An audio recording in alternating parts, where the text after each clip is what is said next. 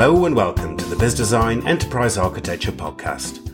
My name is Will Scott, and in these podcasts, we talk to leaders in the areas of enterprise architecture and how they and their teams deliver value to their organizations in advancing strategy, optimizing operations, and reducing and managing risks. In this session, I speak with Morten Beauregard and Thomas Rode, both in the Enterprise Architecture Center of Excellence at Danske Bank. Danske Bank is the largest bank in Denmark and a major retail bank in Northern Europe. Now, Danske Bank was the collaboration winner for the 2021 BizDesign Change by Design Awards. And in this session, I talked to Morten and Thomas a lot more about the collaboration the EA team needed to use as they implemented a formal enterprise architecture practice and set of tooling across Danske Bank and how they drove change across people, process and tools. So let's go to that interview now. So, gentlemen, welcome to the session today. It's a pleasure to have you here. I think it'd be useful for the people watching this and listening to this if we had um, a quick introduction. So, uh, introduction um, to yourselves. So, uh, Thomas, maybe I'll begin with you. If you could just tell us who you are, the role you work in, and, and how you ended up there. Yeah, well, so uh, yeah, my name is uh, Thomas Rode. Um, I work in Danske Bank Enterprise Architecture Center of Excellence. I've been working in Danske Bank for a bit over 30 years now. So uh, yeah, I'm one of the older ones. Uh, started as mainframe programmer and quickly uh, turned uh, into um, uh, the uh, distributed platform, the laptops and PCs and what have you, and then moved into strategy around 2000 and then ended up in the enterprise architecture uh, uh, function when that was created. Um, I bet you've seen a, I bet you've seen a lot of change in those 30 years as well. Def, def, definitely, and we have foreseen a lot of change that took a bit longer to uh, come to fruition than uh, we had expected and hoped for, um, especially the uh, enterprise architecture function. Um, so we have been called enterprise architects for a number of years, but we, we were in fact management consultants and not doing enterprise architecture. Interesting. So, Morten, why don't I go to you? If you just quick introduction to yourself and, and your role in the bank. Yes, I'm uh, Morten Bjergård. I have uh, worked for Danske for uh, what is it, 17 years now. Uh, yeah, 17 years now. And the past 10 years, I've been in uh, in the enterprise architecture function together with with Thomas, uh, and really the same applies. I come from uh, from uh, various uh, uh, software engineering and architecture roles in the financial services industry, both on the software vendor side, but also from business units in Danske and uh, and another bank, where I've been working with creating, designing uh, software solutions for the use in the bank. Okay. Uh, uh along the road, it uh, became clear that it was more interesting for me to work on sort of the grand design of things, and so I got an opportunity to start working with EA uh, those years ago. Fantastic. And Thomas, could you just give us, for people listening today, just 30 seconds about Danske Bank? Oh, well, 30 seconds. as much time as you need. yeah, so uh, yeah, well, Danske Bank is the largest bank in, in Denmark, and we are present in in uh, Scandinavia and UK and etc. And um, so we have been around as a uh, retail and commercial bank for 150 years. Actually, we had our 150th uh, anniversary this year not long ago. Uh, not long ago. Uh, so it's quite established, and uh, yeah, well, we are basically a, a bank like everybody knows a bank, just right. based in in Denmark. Got it. Well, I'm keen to get on to. Uh, uh, I'd like to congratulate again for being a finalist in the collaboration category for the Enterprise Architecture Customer Innovation Awards. But I'm keen to get a little bit of background um, now, Morten, you and I were talking earlier about the BWOW initiative. Could you talk a little bit more about the BWOW initiative, what that stands for, and specifically what that meant for enterprise architecture? Yeah, BWOW is an acronym that means Better Ways of Working. And this was an initiative that was launched at the uh, well, really by the CEO of the day uh, some years ago to uh, reform how we work at the bank, not only in IT, also in the business. The main thinking was to uh, instill agile uh, ways of working, really to get to work uh, based on the Agile Manifesto across the bank, across business uh, units and uh, in IT, and actually uh, melt together business and IT to eradicate that annoying borderline that we've seen for decades between business and IT. It's always been us. So it was really to get rid of that it was also to get rid of uh, all these uh, idiosyncratic uh, uh overlaps that uh, had grew grown out of the uh, of the past in into the organization. And so in BWOW, the design is that you have units called tribes.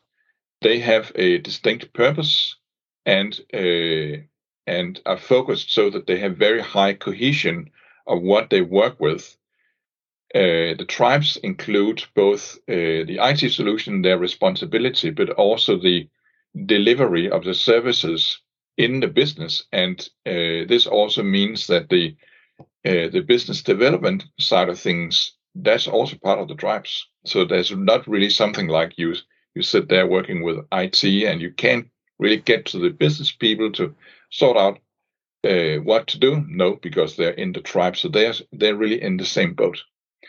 And one of the things you talked about um, in in the submission that you made is this challenge of having a large portfolio of applications, but the lack of a agreed uh, single source of truth, an agreed sort of repository for what are those applications, um, and a, a, common language to use when talking about uh, uh, applications. Could one of you talk about that a little bit more?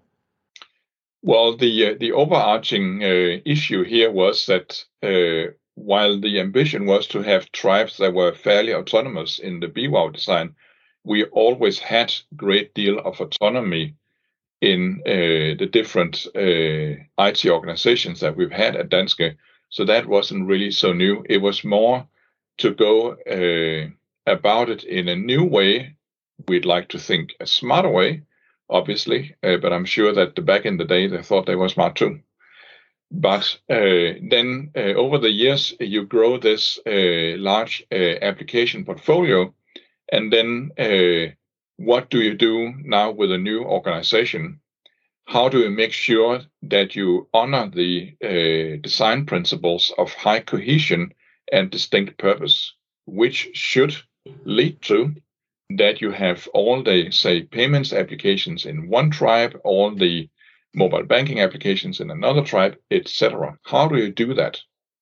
And this is where uh, we turned to uh, to BizDesign to build both a domain model and an application inventory, so that we could have basically almost like the yellow pages and and look up everything and say okay it comes from here. Uh, those guys were owning it.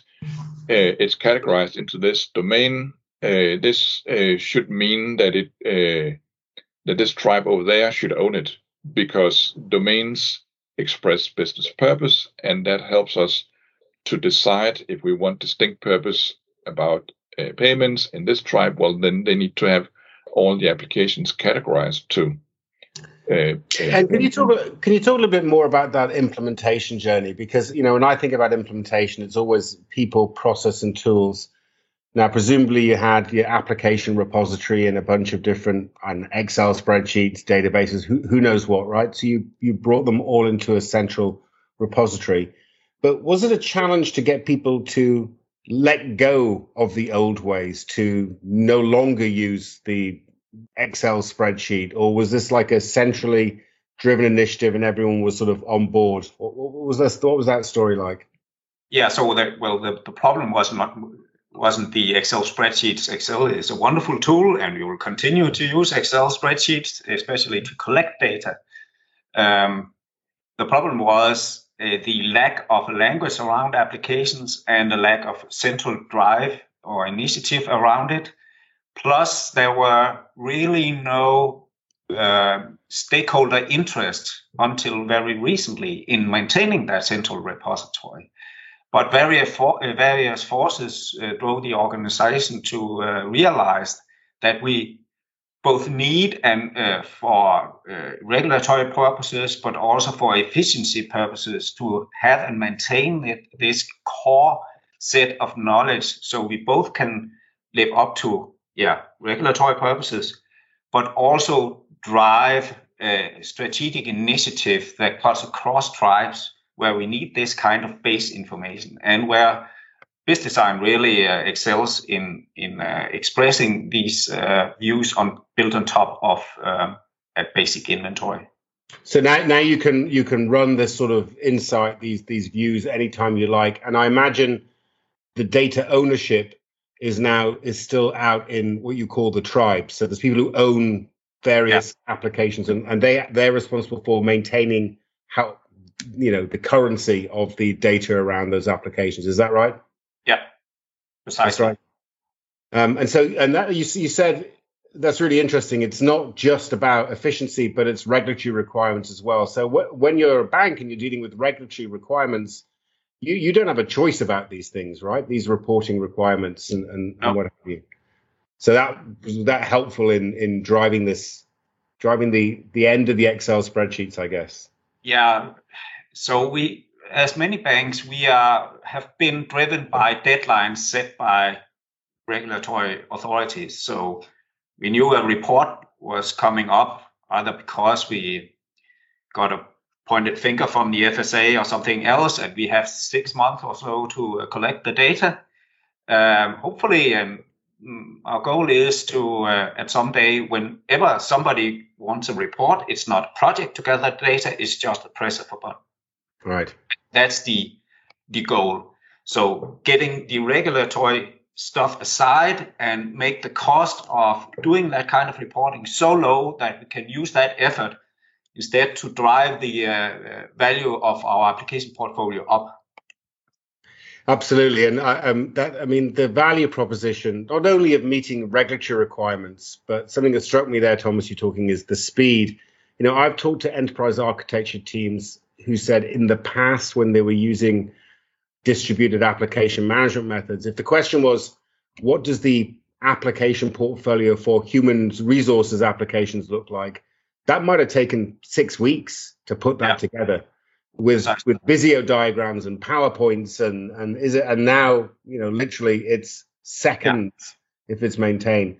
So gentlemen, tell me, I mean, fantastic. You've got this sort of transformation um, how does this segue into? I was interested in reading your in your submission the customer journey acceleration um, program. Can you tell us a little bit more about that and what your role was in that?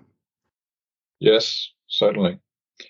As part of uh, building new uh, tribes, was also to uh, you can say restaff them or basically go from clean slate and then figure out uh, who are the people to be in this tribe uh, and that tribe and so on and uh, and this was uh, uh, I mean almost on a volunteer basis that you could you could uh, apply for a position in any one tribe it it it didn't have to be so that because you've been working with accounting systems for for the the last period that uh, that that was your uh, life forever. No, uh, there was this was really the time for for shifting gears and and switching career completely.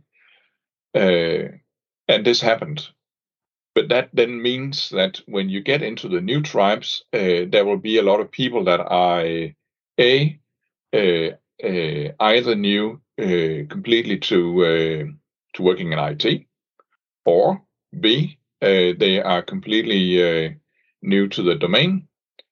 They need a lot of help.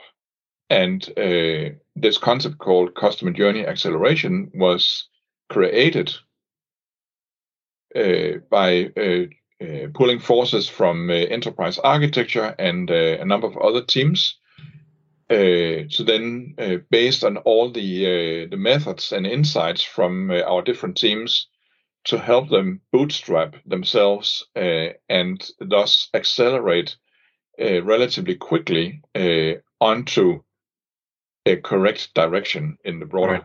perspective. And how do you do that? Well, the first thing you know you do is that you look in your inventory. So once again, the inventory that uh, that Thomas just spoke about, well, that came uh, to value because there you can see. So what what do we actually own? They didn't know that because they were new uh, to the area, and uh, and then you can start working on so what are the known issues? You can collect data points about that. You can then start uh, building a plan based on that.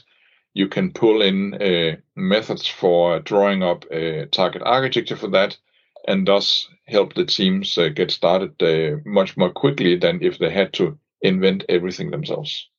Got it. So, so gentlemen, quite a journey. You've got to a point now where you've got this common repository in place, this common language, which enables you to make better decisions faster, enables you to meet regulatory requirements, enables you to support transformation initiatives like the BWOW initiative. Tell me, what does the what's the future hold? What's what's what's top of your mind now for the next couple of years? What do you think the next next thing to knock down is? These days, we are uh, working on uh, implementing what we call operational interconnectedness it's a term invented by the European Banking Authority and just the EBA, which is really about that banks and other financial institutions they must demonstrate that they are on top of how they work, uh, and this means that you have to show uh, for uh, for any specific uh, business product or or even more broadly in societal terms economic functions that you know uh, why it works at Danske and how it works at Danske, and and thus also uh, what uh, bottlenecks might you have, what business continuity challenges might you have. You can see all that.